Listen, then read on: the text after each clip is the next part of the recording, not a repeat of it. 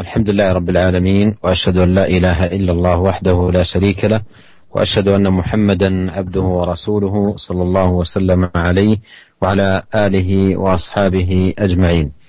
أما بعد فنحن آه، الآن في باب المجاهدة من آه، كتاب رياض الصالحين للإمام النووي رحمه الله تعالى. والمجاهدة هي بذل المسلم جهده في إصلاح نفسه وكذلك إصلاح الآخرين. والعبد مطلوب منه اولا أن يعمل على إصلاح نفسه بمجاهدتها على الاستقامة ولزوم الطاعة ثم إذا أكرمه الله سبحانه وتعالى يجاهد الآخرين نصحا لهم ودعوة وحثا وترغيبا فإصلاح النفس يكون بفعل الأوامر واجتناب النواهي طاعة لله وتقربا إليه وإصلاح الغير بدعوته وبيان الحق والهدى آه، له ومناصحته. والشرع جاء بالمجاهدة مجاهدة النفس ومجاهدة الغير وساق الإمام النووي رحمه الله تعالى في ذلك عددا من آيات كتاب الله وأحاديث الرسول عليه الصلاة والسلام بسم الله الرحمن الرحيم الحمد لله Uh, segala puji dan syukur kita panjatkan kehadirat Allah Subhanahu wa taala. Salawat dan salam semoga senantiasa tercurahkan kepada suri teladan kita, junjungan kita Nabi Muhammad sallallahu alaihi wasallam dan juga keluarga beliau serta seluruh sahabat beliau tanpa terkecuali. Para pendengar yang dirahmati oleh Allah Subhanahu wa taala, kita sekarang sudah masuk dalam bab yang baru yaitu babul mujahadah. Bab tentang kesungguhan dalam uh, beribadah ya, bersungguh-sungguh dalam beribadah dan uh, sebagaimana yang dibawakan oleh Al Imam Nawawi rahimahullah dalam kitabnya Riyadhus Salihin. Dan yang dimaksud dengan al-mujahadah yaitu badul muslim juhdahu fi islahi nafsihi yaitu seorang muslim berupaya bersungguh-sungguh ya untuk memperbaiki dirinya dan juga ya fi islahil akharin dan juga dalam rangka untuk memperbaiki orang lain. Jadi mujahadah ada dua model. Bersungguh-sungguh untuk memperbaiki dirinya sendiri dan juga bersungguh-sungguh untuk memperbaiki uh, orang lain. Dan seorang hamba dituntut darinya untuk uh, bisa memperbaiki dirinya terlebih dahulu. Dia meluluskan dirinya terlebih dahulu dengan melazimi ketaatan kepada Allah Subhanahu wa taala, menjauhkan dirinya daripada hal-hal yang dilarang oleh Allah Subhanahu wa taala. Kemudian jika alhamdulillah Allah telah memberikan dia karunia kemudahan untuk bisa memperbaiki dirinya, maka dia masuk dalam mujahadah yang berikutnya yaitu memperbaiki orang lain. Ya, berdakwah kepada orang lain dengan uh, memberi motivasi kepada mereka agar mereka beramal saleh dan mengingatkan mereka dari hal-hal yang dilarang oleh Allah yang dilarang oleh Allah Subhanahu wa taala. Oleh karenanya islahun nafs bermujahadah terhadap diri sendiri yaitu dengan mengamalkan ketaatan, meluzumi, melazimkan diri dengan uh, kebajikan-kebajikan dan menjauhkan diri dari hal-hal yang dilarang oleh Allah Subhanahu wa taala. Adapun mujahadah dalam rangka memperbaiki orang lain yaitu dengan berdakwah. Berdakwah di jalan Allah Subhanahu wa taala dengan menjelaskan hal-hal yang diperintahkan oleh Allah Subhanahu wa taala, memberi motivasi kepada orang lain, kepada masyarakat dan mengingatkan mereka dari hal-hal yang dilarang oleh Allah Subhanahu wa taala. Dan syariat Islam ya e, menjelaskan kedua hal ini. Baik mujahadah diri sendiri yaitu memperbaiki diri sendiri dan bersungguh-sungguh untuk memperbaiki diri sendiri dan demikian juga syariat e, memberi motivasi agar kita juga bermujahadah fi islahil ghair kita bermujahadah bersungguh-sungguh untuk meluruskan dan perbaiki dan membimbing orang-orang selain kita أورد أولا قول الله سبحانه وتعالى والذين جاهدوا فينا لنهدينهم سبلنا وإن الله لمع المحسنين. جاهدوا فينا أي في الله عز وجل مخلصين عاملين على اتباع مرضاته وفعل أوامره سبحانه وتعالى واجتناب نواهيه. وقوله سبحانه لنهدينهم سبلنا أي الطرق الموصلة إلينا. توفيقا وتسديدا وعونا وتيسيرا. وختم الآية بقوله وإن الله لمع المحسنين أي معهم بالعون والنصر والهداية والتوفيق والتسديد والإثابة. فهو سبحانه وتعالى مع المحسنين. وهذا فيه أن من يجاهد نفسه فهو على الإحسان في أعماله وطاعاته وعباداته وقرباته Al-Imam rahimahullah kemudian bawakan uh, ayat-ayat dan juga hadis-hadis yang berkaitan dengan babul mujahadah tentang kesungguhan dalam beribadah maupun dalam memperbaiki orang lain, meluruskan orang lain. Ayat yang pertama yaitu firman Allah Subhanahu wa taala, "Walladzina jahadu fina lanahdiyannahum subulana wa innallaha lama'al muhsinin." Dari surat Al-Ankabut. Kata Allah Subhanahu wa taala dalam firman-Nya, dan orang-orang yang jahadu fina, yang bersungguh-sungguh di jalan kami, lanahdiyannahum subulana, maka kami benar-benar akan menunjukkan kepada mereka jalan-jalan kami. Wa inna Allah lama'al muhsinin dan sungguhnya Allah Subhanahu wa taala bersama orang-orang yang berbuat baik ya. Makna ayat ini walladzina jahadu fina yaitu orang yang berjihad di jalan kami itu di jalan Allah Subhanahu wa taala dengan ikhlas kepada Allah Subhanahu wa taala dan berusaha untuk mencari keridhaan Allah Subhanahu wa taala dengan menjalankan perintah-perintah Allah Subhanahu wa taala dan menjauhi larangan-larangan Allah Subhanahu wa taala. Ini mujahadah. Ya, bersungguh-sungguh ya untuk berjalan di jalan Allah Subhanahu wa taala, mencari ridha Allah Subhanahu wa taala dengan penuh keikhlasan dan bersungguh-sungguh untuk menjauhkan diri dari hal-hal yang dilarang oleh Allah Subhanahu wa taala. Apa buahnya? Kata Allah Subhanahu wa taala, lanahdiyannahum subulana. Maka kami benar-benar akan menunjukkan kepada mereka jalan-jalan kami. Itu jalan-jalan yang bisa mengantarkan kepada kami. Kami akan mudahkan mereka menempuh jalan-jalan tersebut. Jalan-jalan kebajikan. Kami akan berikan kepada mereka taufik dan kami akan memudahkan mereka untuk menempuh jalan-jalan tersebut. Kemudian buah yang lain kata Allah Subhanahu wa taala, "Wa innallaha lama'al muhsinin." Dan sungguhnya Allah Subhanahu wa taala bersama orang yang berbuat ihsan, yang berbuat kebajikan. Orang yang bermujahadah adalah orang yang berbuat ihsan. Dan Allah Subhanahu wa taala akan bersama mereka orang-orang yang bermujahadah dan Allah Subhanahu wa taala memberikan taufiknya serta Allah Subhanahu wa taala akan berikan ganjaran bagi mereka. ثم أورد الإمام النووي رحمه الله تعالى قول الله عز وجل واعبد ربك حتى يأتيك اليقين. وهذه الآية أيضا هي في باب المجاهدة مجاهدة النفس على عبادة الله تبارك وتعالى إلى اليقين واليقين الموت بإجماع أهل العلم. بمعنى أن العبد مطلوب منه أن يجاهد نفسه على العبادة التي خلقه الله سبحانه وتعالى لأجلها وأوجده لتحقيقها إلى أن يتوفاه الله سبحانه وتعالى وهو على هذا الجهاد لنفسه لزوما للطاعة وقياما بالعبادة وتجنبا لما نهاه الله تبارك وتعالى عنه من الآثام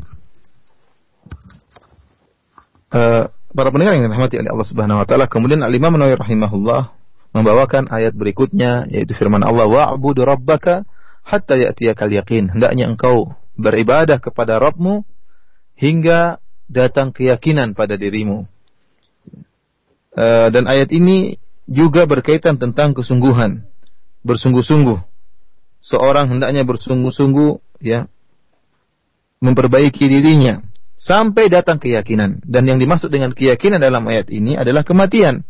Berdasarkan ijma ulama, seluruh ulama berkonsensus, bersepakat ijma bahwasanya yang dimaksud dengan yakin di sini adalah kematian. Artinya sembahlah Rob engkau ya sampai engkau meninggal dunia.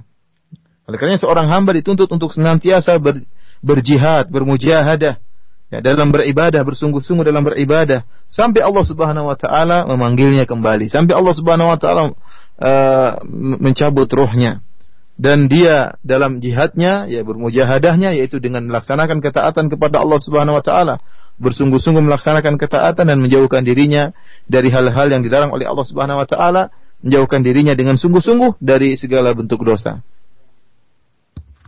ثم أورد قول الله سبحانه واذكر اسم ربك وتبتل إليه تبتيلا قال أي انقطع إليه وقوله اذكر اسم ربك شامل لذكر الله عز وجل بالقلب وذكره باللسان وذكره أيضا بمعرفة شرعه ودينه وقراءة آه، كلامه سبحانه وتعالى آه، القرآن آه، الكريم. فذكر الله المأمور به هنا شامل لذلك كله. وقوله وتبتل إليه تبتيلا أي انقطع إلى الله عز وجل فالانقطاع إلى الله والإنابة إليه هو الانفصال بالقلب عن الخلائق والاتصاب بمحبة الله وكل ما يقرب إليه ويدني من رضاه سبحانه وتعالى وهذا كله داخل في باب المجاهدة مجاهدة النفس على ذلك Kemudian Al-Imam An-Nawawi rahimahullah membawakan ayat berikutnya firman Allah Subhanahu wa taala wadhkur isma rabbika wa tabattal ilaihi tabtila. Dan hendaknya engkau menyebut nama Rabb engkau berzikir dengan menyebut nama Rabbmu dan watabattal ilahi tabtila dan engkau uh, ber, beribadalah kepada Allah Subhanahu wa taala dengan uh, sebenar-benarnya dalam surat Al-Muzammil. Uh, yang dimaksud dengan zikir di sini, Syekh menjelaskan tadi adalah zikir yang mencakup seluruh bentuk zikir, baik zikir dengan lisan disertai dengan zikir dengan hati, demikian juga membaca Al-Qur'an dan juga mengenal hukum-hukum yang terkandung dalam Al-Quran itu juga termasuk zikir kepada Allah Subhanahu Wa Taala. Oleh karena yang dimaksud dengan zikir di sini adalah mengingat seluruh perintah Allah Subhanahu Wa Taala, mengingat Allah Subhanahu Wa Taala, mengingat akhirat dan mengingat hukum-hukum yang diajarkan oleh Allah dalam Al-Quran. Watabattal ilaihi tabtila. Tabattul maknanya adalah inqita, yaitu engkau benar-benar uh, menyibukkan dirimu kepada Allah Subhanahu wa taala, ya. Engkau kembali kepada Allah Subhanahu wa taala, memutuskan dirimu dari segala hubungan dengan makhluk, benar-benar beribadah, hatimu benar-benar diarahkan kepada Allah Subhanahu wa taala. Oleh karenanya ayat ini benar-benar menunjukkan mujahadah. Karena Allah mengatakan wa tabattal ilaihi tabtila. Artinya engkau hendaknya memutuskan hubungan dengan uh, makhluk dan benar-benar uh, meluruskan hatimu diarahkan benar-benar hanya kepada Allah Subhanahu wa taala. ثم أورد قول الله عز وجل فمن يعمل مثقال ذرة خيرا يره. وهذه الآية الكريمة فيها حث آه، للمسلم على المجاهدة لأن مثقال آه، الذرة وهو عمل قليل سيحاسب عليه يوم القيامة إن خيرا فخير وإن شرا فشر. فهذا مما يتطلب من المسلم أن يجاهد نفسه فعلا على فعل الخيرات وإن قلت وتجنب المنهيات وإن قلت أيضا فمن يعمل مثقال ذرة خيرا يره ومن يعمل مثقال ذرة شرا يره أي من يعمل قليلا من الخير يره يوم القيامة ثوابا وأجرا. ومن يعمل أيضا آه، ذرة آه، من السوء يجد أيضا العقوبة على ذلك فالموازين يوم القيامة موازين الذر. Kemudian Al-Imam Nawawi rahimahullah membawakan ayat berikutnya yaitu dari surat Al-Zalzalah, "Faman ya'mal mithqala dzarratin khairan yarah." Kata Allah Subhanahu wa taala, barang siapa yang melakukan uh, keba kebaikan ya, meskipun hanya sebesar zarrah ya, maka dia akan melihatnya ya. Zarrah yaitu ukuran uh, semut yang sangat kecil ya. Meskipun hanya sedikit, melakukan kebaikan maka dia akan melihat hasilnya pada hari kiamat. Oleh karenanya, ayat ini jelas menganjurkan dan memotivasi seorang muslim untuk benar-benar bersungguh-sungguh dalam melakukan kebajikan. Meskipun kebajikan tersebut kelihatannya sepele. Meskipun hanya sebesar zarah, sebesar biji sawi atau sebesar semut yang sangat kecil. Ya. Dan dia harus yakin bahwasanya semuanya akan dihisap oleh Allah Subhanahu wa taala. Amal kebajikan apa pun jika dia bersungguh-sungguh sedikit apa pun akan dia akan dihisap oleh Allah pada hari kiamat. Jika baik akan dia akan mendapatkan kebaikan dan sebaliknya. Ya, kemaksiatan kesekecil apa pun, sedikit apa pun, jika dia lakukan maka di akhirat kelak dia akan melihat hasilnya. Oleh karenanya uh, Syekh menjelaskan bahwasanya uh, Allah menyebutkan dalam ayat ini uh, khairan yarah ya. Wa may ya'mal mithqala dzarratin khairan yarah. Barang siapa yang melakukan kebajikan sedikit apa pun maka dia akan melihatnya. Yaitu dia akan melihatnya pada hari kiamat. Akan melihat balasannya akan melihat ganjarannya. Dan sebaliknya barang siapa yang melakukan keburukan sedikit apa pun sekecil apa pun dia pun akan melihat ya akan melihat hasilnya dan akan melihat buahnya, akan melihat dampak buruknya kapan pada hari kiamat kelak. Tidak ada yang luput dari Allah Subhanahu wa taala. Mizan, timbangan yang akan diletakkan pada hari kiamat adalah timbangan yang sangat detail, sedikit pun tidak ada yang luput. Kebaikan akan terlihat dan ada hasilnya dan keburukan apapun akan terlihat dan akan ada hasilnya. ثم أورد قول الله عز وجل وما تقدموا لأنفسكم من خير تجدوه عند الله هو خيرا وأعظم أجرا وهذا أيضا فيه حث على المجاهدة وأن ما يقد أن ما يقدمه المرء من عمل وعبادة وطاعة وصيام وغير ذلك يجده ويحاسب آه، ويثاب عليه يوم القيامة. فما تقدموا لأنفسكم من خير أي من أعمال وطاعات وعباد وعبادات تجدوه عند الله هو خيرا أي لكم وأعظم أجرا أي مثوبة عند الله عز وجل Kemudian uh, ayat berikutnya yang dibawakan oleh Imam Nawawi rahimahullah yaitu firman Allah Subhanahu wa taala, "Wa ma tuqaddimu li anfusikum min khairin tajiduhu 'indallahi huwa khairan wa a'zama ajra."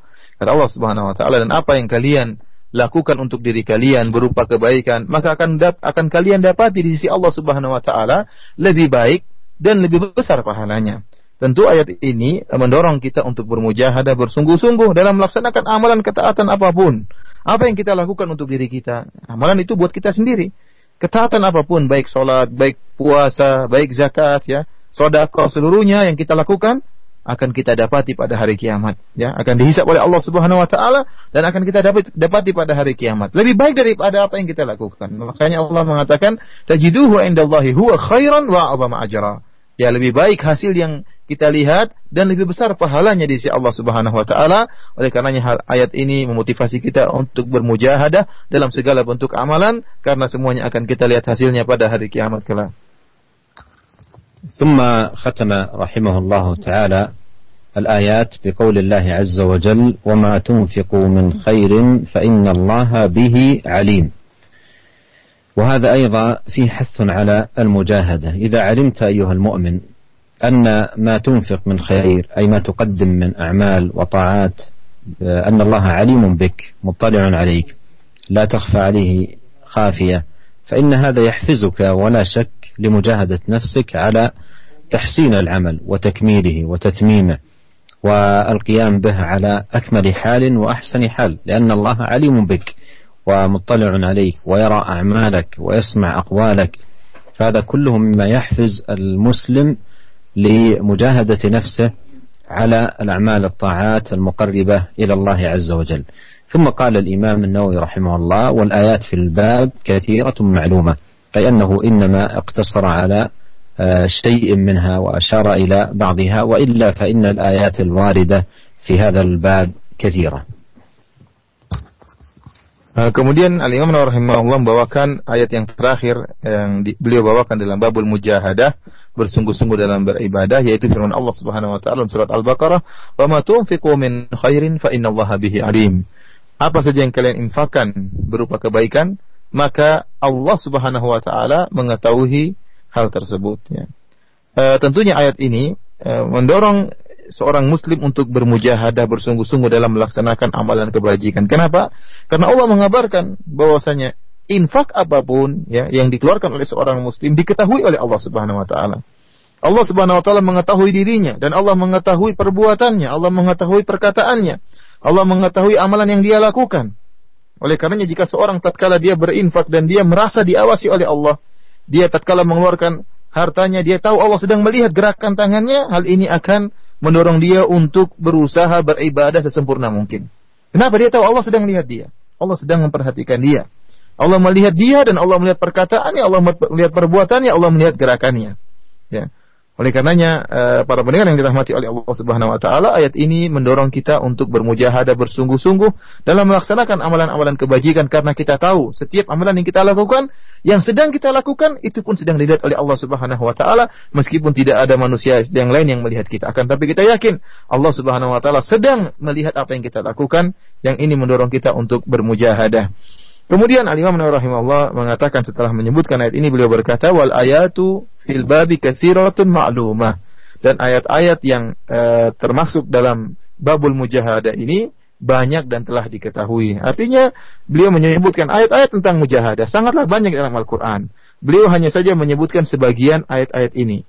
Padahal ayat-ayat yang berkaitan dengan mujahadah sangatlah banyak dan telah uh, diketahui bersama. ثم بعد ذلك شرع الإمام النووي رحمه الله في سوق الأحاديث الدالة على المجاهدة وبدأها بحديث أبي هريرة رضي الله عنه قال قال رسول الله صلى الله عليه وسلم إن الله تعالى قال من عادى لي وليا فقد آذنته بالحرب وما تقرب إلي عبدي بشيء أحب إلي مما افترضت عليه وما يزال عبدي يتقرب إلي بالنوافل حتى أحبه فإذا أحببته كنت سمعه الذي يسمع به وبصره الذي يبصر به ويده التي يبطش بها ورجله التي يمشي بها وإن سألني أعطيته ولئن استعاذني لأعيذنه رواه البخاري.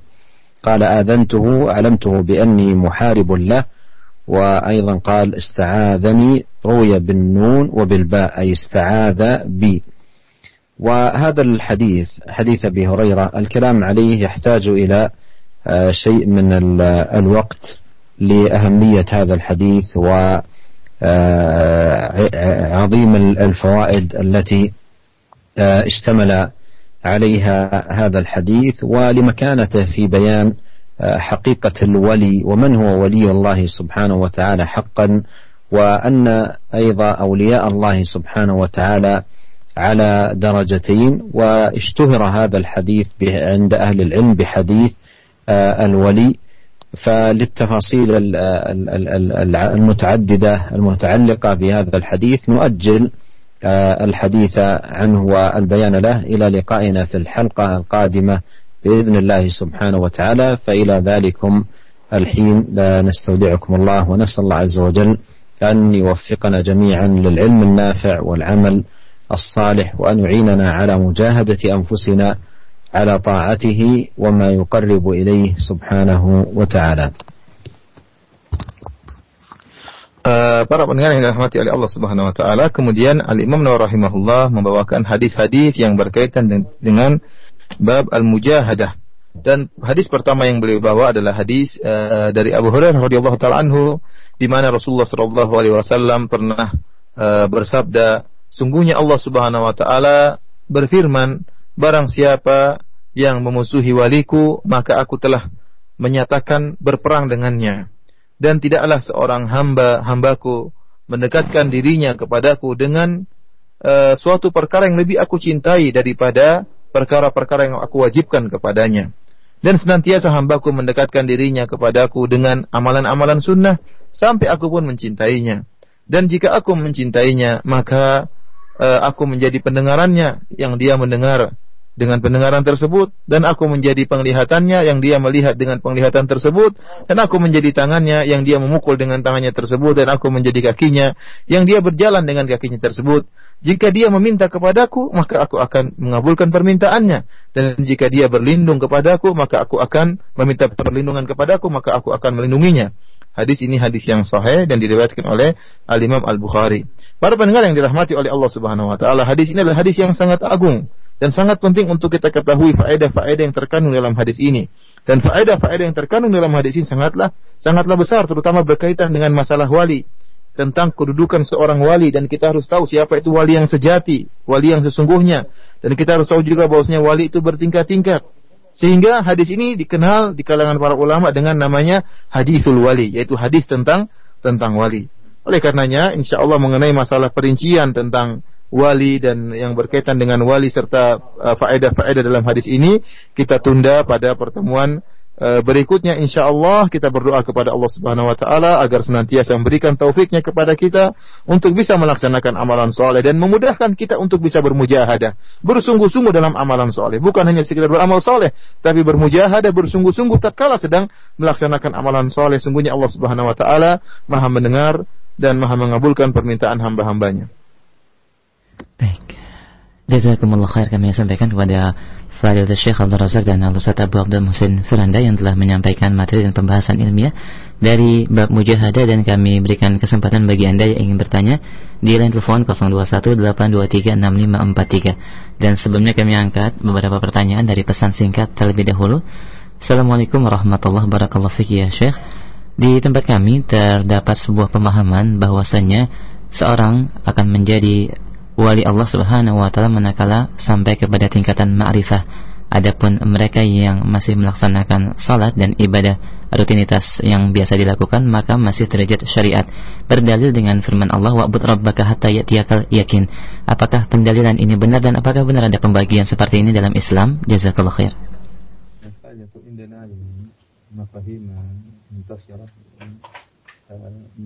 الولي هو الذي قد بلغ مرتبة اليقين ومن لم يبلغ مرتبة اليقين فلا يزال في مرتبة الشريعة. يصلي ويزكي يعمل طاعات أما الولي خلاص لا يعمل الطاعات ويستدلون بالآية. ربك في ذلك آه نظرا لهذا الفهم الذي أشار إليه السائل وهو موجود آه عند آه بعض من أخطأوا آه، فهم كلام الله سبحانه وتعالى وكلام آه، رسوله عليه الصلاة والسلام. فهذه الآية أشرت أثناء آه، ذكري لها أن هذا بإجماع أهل العلم. بإجماع أهل العلم. وأشرت إلى الإجماع قاصدا آه، بذلك لأن ثمة مفاهيم خاطئة في فهم المراد في المراد باليقين في الآية.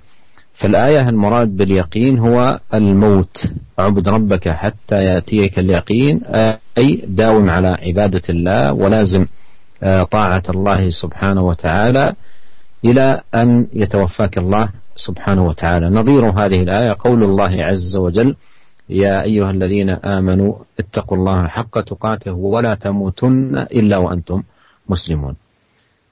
فالمراد باليقين الموت.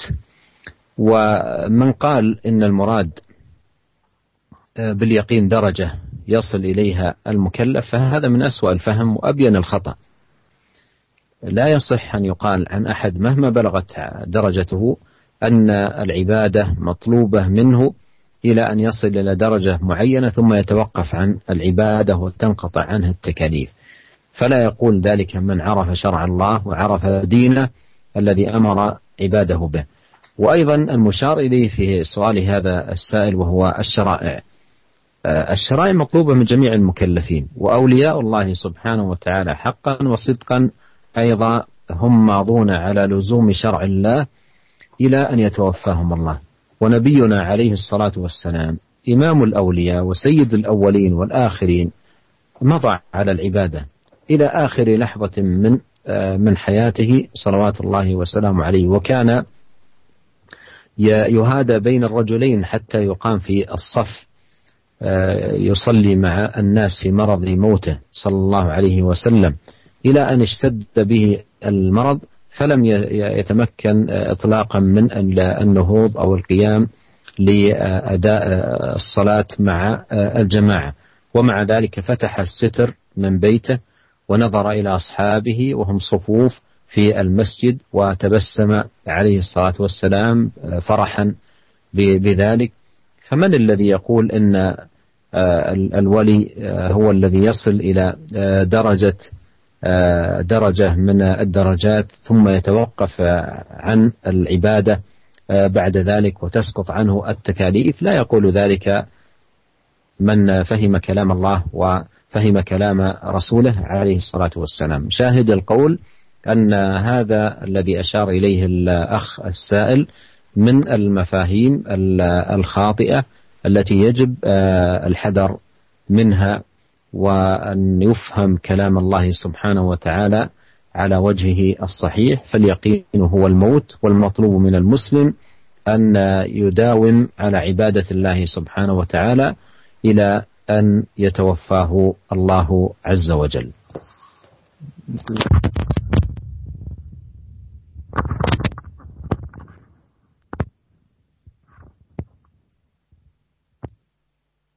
Para pendengar yang dirahmati oleh Allah Subhanahu wa taala taala, uh, saya menjelaskan bahwasanya uh, pemahaman seperti ini ya adalah pemahaman yang keliru yang muncul dari sebagian orang yang salah paham tentang firman Allah Subhanahu wa taala dan juga salah paham tentang sabda-sabda Rasulullah sallallahu alaihi wasallam. Oleh karena jadi kalau kita dengar kajian Syekh, tatkala beliau menjelaskan firman Allah Subhanahu wa taala, "Wa'bud rabbaka hatta ya'tiyakal yaqin." Hendaknya engkau beribadah kepada Allah sampai datang kematian, datang keyakinan. Kemudian Syekh menjelaskan bahwasanya keyakinan di sini dengan ijma ulama maknanya adalah kematian. Syekh sengaja mengucapkan ijma Ya, karena memang benar ada pemahaman yang beredar yang mengatakan yakin di situ maknanya yakin keyakinan. Padahal ijma ulama, para ulama sudah ijma, yakin di situ adalah maknanya adalah kematian. Kita disuruh untuk beribadah kepada Allah Subhanahu wa taala sampai kita meninggal dunia. Uh, oleh karenanya Allah Subhanahu wa taala uh, mengatakan ayyuhalladzina amanu taqullaha haqqa tuqatih wa la tamutunna illa wa antum muslimun. Maknanya seperti ayat ini. Ya, wahai orang-orang yang beriman, bertakwalah kalian kepada Allah Subhanahu wa taala dengan ketakwaan yang sebenar-benarnya, ya. Ya, ya ayyuhalladzina amanu taqullaha haqqa tuqatih wa la tamutunna dan janganlah kalian meninggal dunia kecuali kalian dalam keadaan Islam beribadah kepada Allah Subhanahu wa taala. Artinya senantiasa senantiasalah kalian beribadah dan beribadah dan meningkatkan ketakwaan ketakwaan sampai kapan? Sampai kalian meninggal meninggal dunia. Oleh karenanya uh, Syekh menjelaskan bahwasanya pemahaman yang beredar jika seorang sudah mencapai derajat tertentu, dia beribadah beribadah sampai pada derajat yakin. Kalau sudah sampai derajat yakin, maka dia tinggalkan seluruh ibadah. Ini adalah pemahaman yang keliru dan pemahaman yang yang berbahaya. Syariat, ya, amalan ketaatan dituntut dari setiap mukallaf, setiap muslim dituntut untuk menjalankan uh, ketaatan kepada Allah Subhanahu wa taala dan terus melaksanakan syariat Islam sampai datang kematian kepadanya. Dan ini yang dilakukan oleh Nabi Shallallahu Alaihi Wasallam. Nabi Shallallahu Alaihi Wasallam terus beribadah. Ini ayat diturunkan untuk mendorong motivasi Nabi Shallallahu Alaihi Wasallam, mendorong Nabi untuk beribadah sampai meninggal dunia, ya terus beribadah bukan malah untuk meninggalkan ibadah. Oleh karenanya kalau kita melihat, praktek Nabi, Nabi Shallallahu Alaihi Wasallam terus beribadah sampai detik terakhir kehidupannya. Ya bahkan disebutkan tatkala beliau sakit parah, ya tentunya kita tidak ragu dengan keyakinan Nabi. Siapa yang lebih yakin daripada Nabi Shallallahu Alaihi Wasallam? Tidak ada. Akan tapi beliau terus beribadah bahkan sampai tatkala beliau sakit parah, beliau dibopong, di, diangkat untuk bisa melaksanakan sholat berjamaah bersama para sahabat. Sampai tatkala sakit beliau sudah sangat parah dan tidak mampu lagi untuk diangkat menuju masjid untuk sholat berjamaah bersama para sahabat, maka beliau tetap ingin ada partisipasi dalam sholat berjamaah. Maka beliau membuka sitar beliau, membuka horden di jendela rumah beliau kemudian beliau melihat para sahabat yang sedang melaksanakan sholat sholat berjamaah kemudian beliau pun tersenyum gembira melihat para sahabat yang melaksanakan sholat berjamaah meskipun beliau tidak mampu untuk melaksanakan sholat uh, berjamaah inilah ya yang sebenarnya bagaimana seorang yang uh, wali dan benar-benar bertakwa kepada Allah Subhanahu wa taala dan Nabi Shallallahu alaihi wasallam adalah imamul aulia. Beliau adalah pemimpin pemimpin seluruh para seluruh para, para wali. Tidak ada yang lebih tinggi kedudukannya daripada Nabi SAW. Meskipun demikian, demikian beliau tetap beribadah sampai detik terakhir kehidupan kehidupan beliau. Oleh karenanya eh, pemahaman yang beredar, pemahaman yang keliru bahwasanya seorang kalau sudah mencapai derajat keyakinan boleh meninggalkan syariat adalah pemahaman yang harus eh, ditinggalkan dan harus kita berhati-hati dari pemahaman yang seperti ini. Baik, jazakallah khair. أيضا في الآية الكريمة واعبد ربك حتى يأتيك اليقين. يقول الحسن البصري رحمه الله في تفسير الآية قال لم يجعل الله لعبده المؤمن أجلا دون الموت. لم يجعل الله لعبده المؤمن أجلا آه، دون الموت. فالمؤمن ليس له أجل في العبادة بحيث إذا بلغ ذلك الأجل يتوقف عن آه، العبادة. فالقول بأن المراد باليقين هنا في الآية وعبد ربك حتى يأتيك اليقين هو درجة المعرفة وأنه إذا بلغه ترك العبادة هذا لا شك أنه من الجهل بدين الله بإجماع أهل العلم وهو سوء فهم في معنى الآية الكريمة. وآيات وأحاديث كثيرة يأتي فيها اليقين يراد به الموت مثل قوله تعالى في سورة المدثر حتى أتانا اليقين أي الموت. وجاء في الصحيح لما مات عثمان بن مضعون قال النبي صلى الله عليه وسلم أما عثمان فقد أتاه اليقين من ربه. فقد أتاه اليقين من ربه أي أتاه الموت. وهذا معروف والآيات والأحاديث في هذا المعنى كثيرة. Uh, saya menjelaskan kembali tentang firman Allah Subhanahu wa taala wa'bud rabbaka hatta ya'tiyakal yakin itu ayat yang memotivasi seorang beribadah sampai meninggal dunia. Sembahlah Rabb engkau sampai datang kematian. Ya. Al Hasan Al Basri rahimahullah uh, tatkala menafsirkan ayat ini beliau berkata lam yaj'alillahu li 'abdihil mu'min ajalan dunal maut. Allah Subhanahu wa taala tidak memberi batasan bagi seorang yang beriman kepada Allah seorang mukmin hambanya yang beriman ke, selain kematian Artinya tidak ada batasan dalam beribadah. Dia hanya boleh berhenti beribadah kalau sudah meninggal dunia. Ya. Kalau sudah meninggal dunia baru berhenti beribadah. Oleh karenanya eh, pemahaman sebagian orang yang mengatakan barang siapa sudah mencapai derajat ma'rifah, ya maka dia boleh meninggalkan ibadah. Maka ini pendapat yang salah dan ini merupakan kebodohan, merupakan kejahilan dengan kesepakatan seluruh ulama. Pemahaman seperti ini merupakan kejahilan dengan ijma seluruh ulama. Dan di sana banyak ayat ada ayat dan juga hadis-hadis yang menjelaskan bahwasanya al yakin itu maknanya juga adalah kematian. Contohnya dalam surat Al-Mudaththir ya Allah Subhanahu wa taala uh, mengatakan menceritakan tentang uh, perkataan sebagian uh, penduduk akhirat mereka mengatakan hatta atana al yakin. Kami tidak sholat, kami tidak beribadah, kami mendustakan hari akhirat hatta atana yakin sampai datang keyakinan. Artinya apa? Sampai kami datang kematian sampai kami meninggal dunia kami terus melakukan kemaksiatan akhirnya kami pun masuk dalam neraka sakor contohnya juga seperti dalam hadis ya, tatkala uh, meninggalnya Utsman bin Maz'un radhiyallahu taala anhu maka Nabi sallallahu alaihi wasallam berkata amma Utsman faqad atahu al-yaqin min rabbih kata Nabi sallallahu alaihi wasallam perhatikan amma Utsman faqad atahu al-yaqin min rabbih adapun Utsman bin Maz'un maka telah datang keyakinan dari Robnya. Yakin di sini maksudnya adalah uh, kematian. Oleh karenanya orang yang mengartikan yakin dalam ayat ini dengan ma'rifah itu adalah uh, kebodohan dan kejahilan dengan kesepakatan para ulama. Baik, jazakallah khair ya Syekh dan kita berikan kesempatan kembali untuk satu penanya di ujung telepon ada Bapak Anto di Kalibata. Silahkan Pak. Assalamualaikum warahmatullahi wabarakatuh. Waalaikumsalam warahmatullahi wabarakatuh ada orang yang mengatakan orang-orang yang mengatakan bahwa mereka sudah bertemu dengan Nabi dalam mimpi mereka dengan melalui uh, salawat-salawat wahidiyah. Mereka mengatakan bahwa iblis atau setan tidak dapat menyerupai Nabi. Nah, apakah mimpi semacam itu uh, benar dan bagaimana membuktikan bahwa itu Nabi atau bukan? Tolong juga dijelaskan agar uh, orang-orang uh, yang seperti ini dapat mengerti. Terima kasih.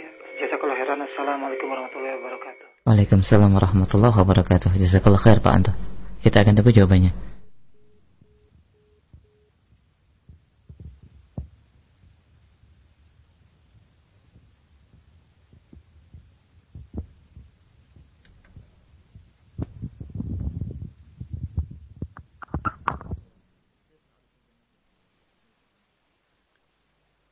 هذه المسألة قد يطول الكلام عليها لكن أختصر بحسب ما يتسع آه، المقام. والكلام على هذه المسألة من جهتين.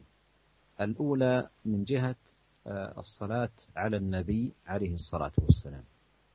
ونحن جميعا نعلم أن نبينا عليه الصلاة والسلام آه، قد بين الدين أتم بيانا ومن ذلكم طريقة الصلاة والسلام عليه صلى الله عليه وسلم. والصحابة رضي الله عنهم كما جاء في الحديث الصحيح قالوا له آه، كيف نصلي عليك؟ فعلمهم كيف يصلون عليه ولو كانت آه، ثمة صلاة آه، يترتب عليها الخير العظيم والفضل في الدنيا والآخرة لبينها عليه الصلاة والسلام لأمته. فهذه الصلاة التي يقال عنها الصلاة الوحيدية هي من الصلوات المحدثة التي يشملها قول النبي عليه الصلاة والسلام من عمل عملا ليس عليه أمرنا فهو رد أي مردود على صاحبه وغير مقبول منه. وداخله تحت قوله عليه الصلاة والسلام آه، كل محدثة بدعة وكل بدعة ضلالة. والواجب علينا تجنب مثل هذه الأمور المحدثات التي لا دليل عليها في كلام الله سبحانه وتعالى ولا أيضا في كلام رسوله صلوات الله وسلامه عليه ولا أيضا في فعل السلف الصالح من الصحابة والتابعين لهم بإحسان. لم ينقل عن أبي بكر أو عمر أو عثمان أو غيرهم أو علي أو غيرهم من أصحاب النبي رضي الله عن الصحابة أجمعين مثل هذه الصلوات بل كانوا على الأثر وعلى الطريق وعلى الاقتداء بهدي النبي الكريم صلوات الله وسلامه وبركاته عليه. فإذا آه، مثل هذه الصلوات الواجب آه، تجنبها والابتعاد عنها ولزوم آه، ما جاء في شرع الله وهدي رسوله صلوات الله وسلامه عليه. هذا من الناحية الأولى.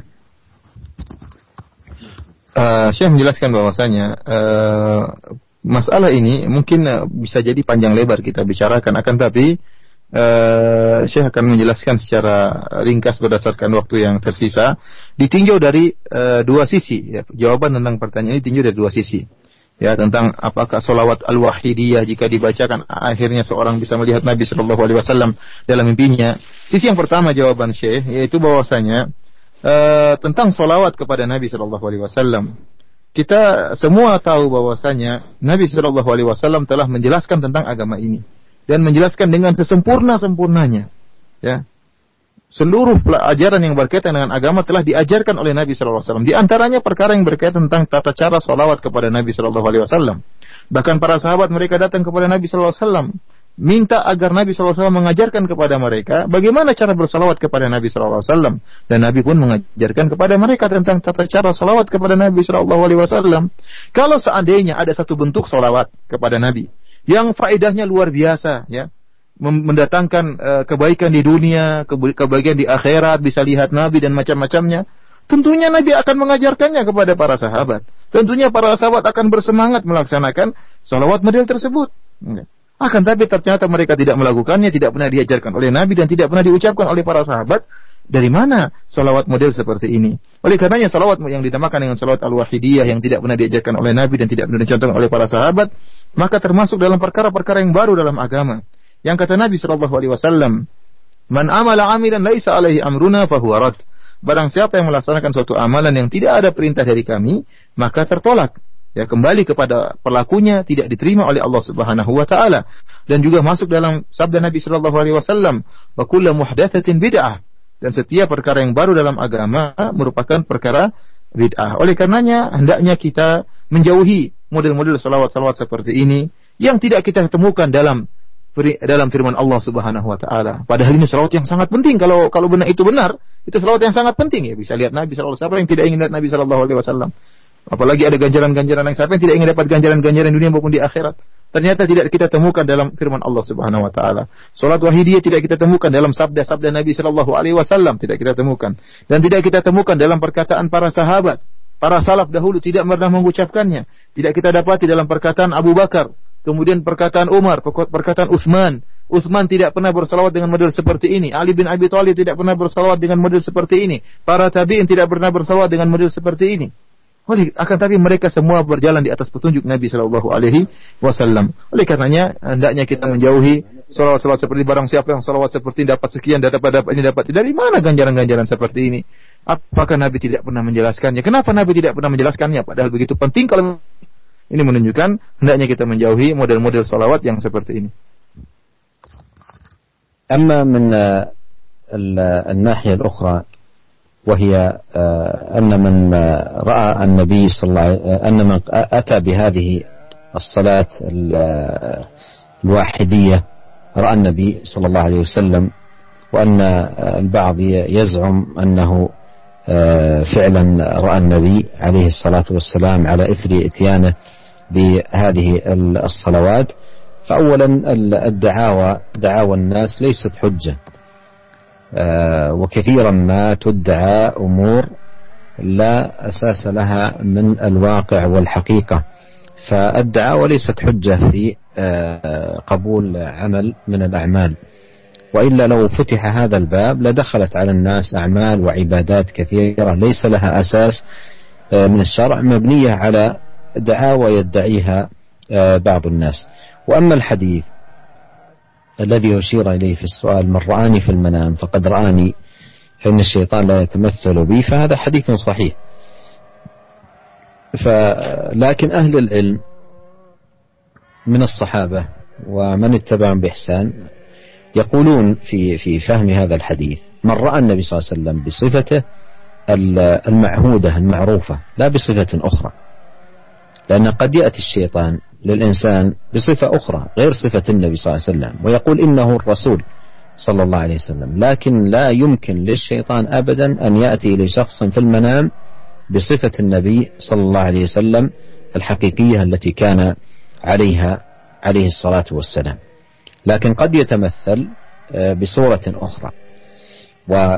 ولهذا كان ينقل عن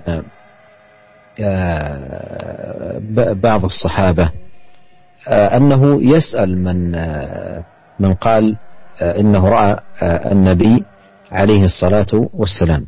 ولهذا ابن عباس جاءه رجل جاءه رجل ابن عباس جاءه رجل وقال إني رأيت النبي عليه الصلاة والسلام. فقال له صف لي من رأيت. صف لي من رأيت. فذكرت الحسن بن علي شبهته به فقال ابن عباس إنه كان يشبهه. فإذا كانوا يسألون آه، الشخص الذي يقول إنه رأى النبي عليه الصلاة والسلام آه، يسألونه. مثل أيضا قول ابن عباس رضي الله عنه لمن آه، قال له إنني رأيت النبي صلى الله عليه وسلم في المنام قال هل تستطيع أن تنعت هذا الرجل الذي رأيته في النوم فقلت نعم فنعته له. فقال له ابن عباس لو رأيته في اليقظة ما استطعت أن تنعته فوق هذا. إذا الصحابة رضي الله عنهم كانوا يعتنون بهذا الجانب في حق من يقول إنه رأى النبي عليه الصلاة والسلام في المنام لأن الشيطان لا يتمثل بصورته صلى الله عليه وسلم. لكن قد يأتي الشيطان في المنام لشخص بصورة غير صورة النبي عليه الصلاة والسلام ويقول إنه هو النبي عليه الصلاة والسلام ليغرر الشخص ويوقعه في عبادات أو أذكار أو أدعية أو صلوات ما أنزل الله بها من سلطان. Para pendengar yang dirahmati oleh Allah Subhanahu wa taala, uh, adapun sisi yang kedua dari jawaban pertanyaan ini yaitu orang siapa yang bersolawat dengan solawat al-wahidiyah maka dia akan melihat Nabi Shallallahu Alaihi Wasallam dalam mimpinya dan mereka mengaku sebagian mereka mengaku benar-benar mereka setelah bersolawat mereka melihat Nabi Shallallahu Alaihi Wasallam dalam mimpinya maka Syekh mengatakan bahwasanya pengakuan-pengakuan ya itu bukanlah hujah sebagian orang mengatakan saya telah begini melakukan ini hasilnya begini. Dan ini bukanlah bukanlah hujah ya. Karena uh, bisa jadi tidak benar dan kalau kita buka uh, perkara ini, setiap pengakuan yang kita terima, maka akan terlalu banyak peribadatan yang baru, yang setiap orang bisa berkreasi dan mereka mengatakan setelah kita beribadah akhirnya begini-begini dan akan terbuka cara zikir-zikir yang baru, cara solawat yang baru, masing-masing bisa berkreasi dan uh, mengaku-ngaku setelah dia melakukan ibadah-ibadah tersebut maka hasilnya begini dan begini. Oleh karenanya kalau caranya seperti ini, maka kita tidak lagi kembali kepada Al-Quran dan Sunnah, tapi kita kembali kepada praktek-praktek dan pengakuan-pengakuan manusia. Dan hadis yang diisyaratkan hadis yang sahih di mana Nabi Shallallahu Alaihi Wasallam uh, bersabda dalam hadisnya, "Man ra'ani fil manami faqad ra'ani." Fa inna syaitan la yatamathala bi. Kata Nabi Wasallam, barang siapa yang melihat aku di dalam mimpinya, maka sungguh-sungguh dia telah melihat aku. Karena syaitan tidak bisa meniru-niru aku. Syaitan tidak bisa meniru-niru Nabi Shallallahu Alaihi Wasallam. Akan tapi para ulama memahami hadis ini bahwasanya jika seorang melihat dalam mimpinya Nabi Shallallahu Alaihi Wasallam dengan sifat-sifat yang ma'ruf yang benar-benar merupakan sifat-sifat Nabi maka sungguh dia telah melihat Nabi Shallallahu Alaihi Wasallam karena memang kenyataannya setan tidak mampu meniru-niru Nabi Shallallahu Alaihi Wasallam. Akan tapi jadi masalahnya setan mampu mengaku sebagai Nabi. Dia datang dengan sifat yang lain, sifat-sifat yang lain yang bukan sifat Nabi Shallallahu Alaihi Wasallam. Dan kita tidak tahu tidak pernah melihat Nabi ya. Mungkin kita terpedaya. Dia datang dengan sifat yang lain kemudian dia mengaku sayalah Nabi Shallallahu Alaihi Wasallam. Padahal tidak tidak benar. Oleh karena yang, yang bisa memastikan benar-benar tentang sifat Nabi adalah para sahabat yang pernah melihat Nabi Shallallahu Alaihi Wasallam. Oleh karena tatkala ada sebagian orang mengaku-ngaku melihat Nabi Shallallahu Alaihi Wasallam, maka sebagian sahabat mengecek. Sebagaimana pernah terjadi pada Ibnu Abbas radhiyallahu taala anhuma, tatkala ada seorang mengaku-ngaku yang tidak pernah melihat Nabi, terus dia ngaku pernah melihat Nabi dalam mimpi. Maka Ibnu Abbas pun bertanya kepada dia tentang bagaimana sifat-sifat Nabi yang engkau lihat dalam mimpimu. Maka orang tersebut menceritakan tentang sifat-sifat sifat-sifat yang sesungguhnya. Kata Ibn Abbas radhiyallahu taala anhu, "Lau ra'aitahu fil yaqdhah mastata'ta an tan'atahu fawqa hadha." Kalau kau melihat Nabi sallallahu alaihi wasallam sesungguhnya maka engkau tidak mampu untuk memberi sifat yang lebih dari ini. Artinya orang itu benar-benar melihat Nabi dan sifat-sifat yang disebutkan sesuai dengan sifat-sifat Nabi yang dilihat oleh Ibnu Abbas radhiyallahu taala anhuma. Namun kenyataannya begitu banyak orang yang ngaku melihat Nabi, ternyata itu bukan Nabi, syaitan yang ngaku sebagai sebagai Nabi ya. Terutama tatkala syaitan ingin menggelincirkan sebagian orang, ingin mengajarkan kepada orang tersebut bid'ah bid'ah ingin mengajarkan kepada orang tersebut ibadah-ibadah yang tidak pernah dicontohkan, zikir-zikir yang tidak pernah dicontohkan, kemudian aku mengaku sebagai sebagai uh, nabi. Intinya kita kembali kepada uh, masalah solawat harus berdasarkan uh, tidak boleh eh, karangan-karangan uh, dengan uh, bu, apa namanya ganjaran-ganjaran yang kita ada-adakan yang tidak pernah diajarkan oleh Nabi Shallallahu Alaihi Wasallam.